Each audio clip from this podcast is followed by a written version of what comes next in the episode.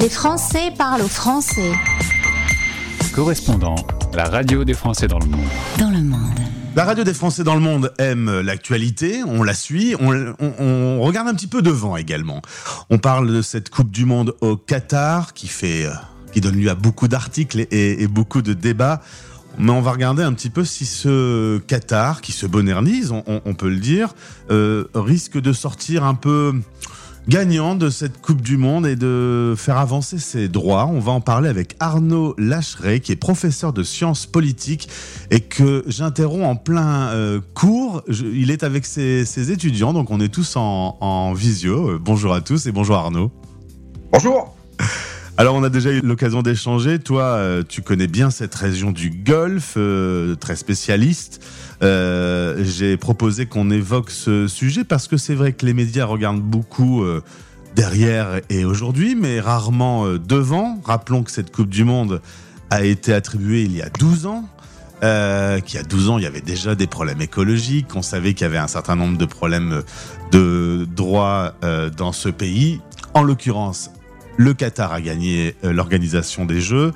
Ça va durer encore euh, quelques temps. Euh, mais moi, la question que je me posais, Arnaud, c'est est-ce que le Qatar va sortir grandi de cette Coupe du Monde, selon toi euh, Est-ce que déjà le droit va, va avancer ou, ou selon toi, on va revenir à la normale après? Alors en fait, euh, ce qu'on ne sait pas, et c'est bien dommage, et c'est pour ça que, que tu m'interviews, j'imagine, euh, c'est qu'en fait le Qatar a déjà beaucoup évolué sur ses droits. Depuis, euh, depuis, que, euh, depuis l'attribution de la Coupe du Monde, il y a énormément de sujets qui ont, fait, euh, qui ont, été, euh, qui ont évolué en interne au Qatar. on parle de droit du travail par exemple, et oui, effectivement, il y a eu de très nombreux morts sur les chantiers, des stades, etc. Mais ces très nombreux morts, alors paix à leur âme, et vraiment, euh, et vraiment c'est très compliqué de dire ça comme ça, mais ont surtout eu lieu au début euh, des chantiers, sur les travaux de terrassement, etc. Il y en a eu de moins en moins ensuite parce que globalement l'image était terrible. Alors oui, c'est une question d'image, et puis même humainement, à un moment donné, aucun peuple, même les plus, euh, voilà, ne supporte d'avoir des milliers de personnes, de travailleurs étrangers qui meurent sous leurs yeux. C'est quand même pas super simple, effectivement. Et donc il y a plein de choses qui ont été supprimées. Par exemple, la, notion de, de kafala, le fait qu'il faut avoir un sponsor pour venir travailler et qu'on ensuite on peut pas changer d'employeur, on peut pas démissionner, changer d'employeur, etc. Euh, ça, ça a été terminé. Euh, de la même façon, la notion de exit visa euh, auparavant, et il y a plusieurs Français qui se sont fait un peu avoir avec ça dans le temps au Qatar, qui avaient, qui ont voulu fuir le Qatar et qui se sont retrouvés coincés. Je pense à Jean-Pierre Maronju, hein, voilà, très très clairement, qui se qui se reconnaîtra. Ça, ça a été terminé aussi. Euh, avant, pour sortir du Qatar, quand on avait un, visa de travail, il fallait, euh, pour prendre l'aéroport, il fallait juste avoir un exit visa. Donc, euh, l'employeur devait décider s'il avait le droit, si la personne avait le droit de partir ou pas. Ça aussi, ça a été supprimé. Fait, il y a eu énormément d'avancées, mais comme il y a eu un torrent de de propos assez assez durs sur le Qatar, la façon dont ça se passait là-bas, etc., qu'on a un peu très rapidement oublié ces évolutions législatives qui sont majeures en fait. Hein. Euh, et puis l'autre problème, c'est que le Qatar ne pouvait pas faire la comparaison avec, son voisin immédiat, qui était l'Arabie Saoudite, qui a lui décidé de tout changer en 5 ans d'un seul coup et en faisant énormément de communication dessus. Le Qatar l'a relativement moins fait, mais oui, ça a déjà beaucoup évolué. Et il va y avoir des évolutions ensuite, c'est une certitude. Alors on parle, euh, selon le Guardian, de 6500 morts sur ces chantiers. Euh, les changements législatifs là-dessus vont persister? On en est sûr? On n'en est pas sûr, évidemment qu'on n'en est pas sûr. Euh, cependant, voilà, ils auront été sous les feux de la rampe pendant un mois. La moitié du monde sera venu, euh, mm. sera venu les voir. Euh, voilà. Oui, peut-être que les stades sont pas complètement pleins, mais il y a quand même énormément de touristes étrangers de toutes les parties du monde. Faut bien insister là-dessus.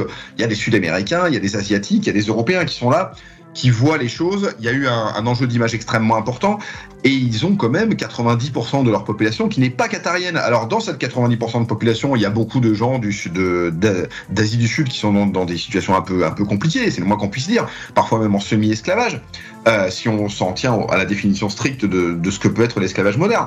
Mais il y a quand même pas mal d'occidentaux aussi qui sont là et qui voient les choses évoluer. Et c'est une certaine pression internationale. À partir du moment où on décide mm. de prendre en main quelque chose, euh, on peut pas l'arrêter. L'année prochaine, il y a les championnats du monde de natation qui ont lieu au, Qatar. Euh, voilà, les femmes, euh, les, les, femmes qui vont qui vont faire la compétition, elles seront en maillot de bain. Hein. Et pour autant, euh, rien ne sera interdit, tout sera voilà. Donc c'est pas le, en fait c'est qu'une étape la Coupe du Monde. Je sais pas s'ils veulent les Jeux Olympiques ou je sais pas ce qu'ils veulent, mais ils a priori, ont. Ils le veulent. a, priori, a, priori, ils veulent voilà. les Jeux Olympiques, ils veulent voilà. la Formule 1, ils veulent se positionner sur le e-sport. On sait qu'ils sont déjà très investis dans des grands clubs euh, un peu partout. Euh, le, le, sport, ça reste une vraie stratégie pour continuer euh, à, à, se faire connaître et à se développer. Alors si j'avais un, si je devais conseiller euh, le royaume du Qatar, ce qui n'est pas mon cas, je leur conseillerais de pas trop miser sur l'entertainment et le sport, mais ça c'est une autre question, euh, parce que le vrai problème du, du, Qatar, mais également un petit peu des Émirats arabes unis, donc des pays qui ont une balance de population qui est, euh, qui est très minoritaire. Les nationaux sont très minoritaires mmh. et, qui a une, et qui ont une rente pétrolière qui fait que un Qatarien moyen peut se permettre de ne jamais travailler de sa vie et n'aura aucun problème. Un citoyen qatarien. Euh, ne se lancer que là-dedans, ne pas faire d'industrie, ne pas faire, ne, ne, ne, enfin ils en font un petit peu, mais voilà, trop insister sur les grands événements, c'est une stratégie d'image pure qui est double en fait. C'est-à-dire qu'on se fait connaître au plan international, ce qui, ce qui peut être très bien. Je, voilà, après, il peut y avoir aussi des, un contre-coup. Ils ont, ils ont eu droit au contre-coup. Hein. Mais, euh, mais on oublie aussi que l'économie, c'est pas que de l'entertainment. Ça peut pas être un, un méga spot d'entertainment, le Qatar. Ça peut pas devenir ça. Tout ne peut pas être comme Dubaï. On va parler euh, euh, un peu d'environnement. Euh, le pays a bâti sa richesse sur les hydrocarbures. Aujourd'hui, avec 3 millions d'habitants, on sait bien que l'hydrocarbure, c'est une énergie qui commence à piquer un peu. est-ce que, par exemple, sur ce plan-là, on a parlé des stades climatisés 100 000 fois, mais est-ce qu'il y a un, un, un, vrai engagement du pays et une vraie mutation vers des énergies plus vertes? L'engagement, il a lieu, évidemment, mais ça, c'est un engagement sur le papier. Euh, dans la région, il y a énormément euh, d'actions qui sont prises. Alors, au Qatar, j'imagine que, comme c'est une région qui est très suiviste, entre guillemets, comme les six monarchies du Golfe, il y a beaucoup de cousins, il y a beaucoup de familles, etc. Euh, ils, se, ils, font tous de la surenchère là-dessus. Euh, il y a en Arabie Saoudite d'immenses, euh, d'immenses projets éoliens, d'immenses projets solaires, etc. Forcément le solaire. Au Qatar également. Donc il y a une vraie volonté de transition. Je vais quand même me permettre quelque chose par rapport à ça. On a tendance à, à refuser aux Arabes qui ont de l'argent euh, mais ça c'est très néocolonial comme réflexe, de vivre comme ils l'entendent. C'est-à-dire qu'à un moment donné, oui, euh, ce qu'on voudrait c'est qu'ils n'utilisent pas de clim quand ils sont chez eux. Dans ce cas-là, n'utilisons pas de chauffage nous-mêmes européens. Euh, N'oublions pas que six mois par an, euh, on utilise du chauffage et si on n'utilisait pas de chauffage, on mourrait. Ouais. Bah, eux-mêmes, s'ils n'utilisaient pas de clim, ils mourraient. Donc euh, voilà, allons en Norvège, regardons le, le, la dépense carbone par habitant et elle est comparable à celle du Qatar. Pour autant, ceux sur qui on jette la pierre, et c'est le cas de le dire, c'est le Qatar. Euh, voilà, on a un petit peu de mal en tant qu'occidentaux à se dire que ces gens-là peuvent vivre un peu comme bon leur, leur semble. Alors oui, il faut qu'ils fassent preuve de modération énergétique. Je suis d'accord, les stades climatisés, etc. En 1994, vous savez, il y avait la Coupe du Monde aux États-Unis. Tous les stades étaient climatisés. Est-ce qu'on en a parlé Non. Alors évidemment, c'était pas la même époque, etc. Mais en 94, on savait bien aussi que euh, l'écologie c'était important. Alors, euh, dernier sujet, la liberté d'expression, le droit des femmes, les droits LGBT. Alors, il euh, y a eu un petit, euh, un, une petite avancée sur les droits LGBT. Il y a eu toute légère autorisation de rentrer dans les stades avec des drapeaux, bon, même si les équipes restent, et notamment françaises, restent très discrètes sur le sujet. Est-ce qu'on peut imaginer que cette avancée va, va rester ancrée dans le pays ou tout ça va s'effacer? Alors, les, droits des LGBT, je vais être un peu, un peu décevant pour les, pour les LGBT qui pourraient m'écouter. Je pense que ça n'avancera pas sur le papier.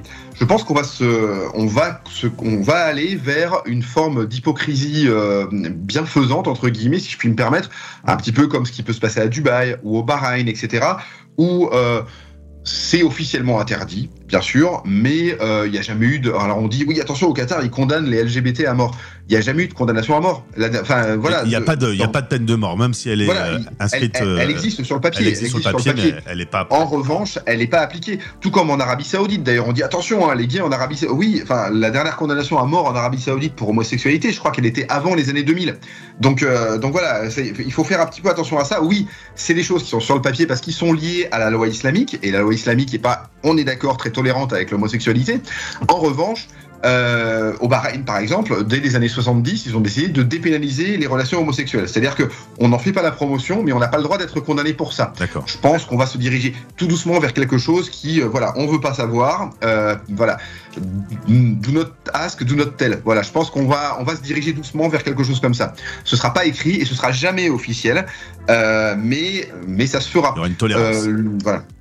Euh, Arnaud, euh, si je comprends bien, on donne beaucoup de leçons au Qatar, mais on devrait en prendre quelques-unes pour nous aussi au passage. Alors je sais pas si on devrait prendre des, leçons pour nous. J'ai mon ami euh, Simon Chadwick, qui est professeur comme moi à Schema Business School, qui était conseiller du ministre des Sports au Qatar entre 2014 et 2018. Alors il m'a, lui, il est, constamment sollicité en ce moment sur ce sujet, et il y a quelque chose qui répond assez souvent, c'est qu'il dit ouais les- les droits des migrants c'est sympa. Moi, je, en tant qu'occidental, euh, en tant qu'anglais en particulier, qui suis-je pour défendre les droits des migrants quand euh, mon pays, Ouais. le souhait de mon pays, est de tous les renvoyer au Rwanda? Non mais voilà, euh, c'est le, le projet anglais. Hein. Je vous rappelle qu'ils sont en train de négocier avec le Rwanda euh, pour envoyer tous les migrants qui débarqueraient dans leur pays. Autrement dit, est-on extrêmement bien placé pour cela De même, euh, quand on parle d'esclavage moderne, etc., euh, regardons aussi ce que nous faisons de nos migrants qui sont en France actuellement. Euh, voilà, qui sont hors la loi, qu'on n'expulse pas, qu'on maintient dans une précarité complète parce qu'ils n'ont pas le droit de travailler. Je ne sais pas si leur vie est tellement plus agréable que celle de gens sur les chantiers au Qatar. Sans vouloir faire de, commentaires plus que là-dessus, non, je pense que ce que nous avons à apprendre de ces pays du Golfe, pas, pas que du Qatar en particulier, cette euh, capacité à évoluer extrêmement rapidement, à se réformer très vite euh, en emmenant la population dans ce projet.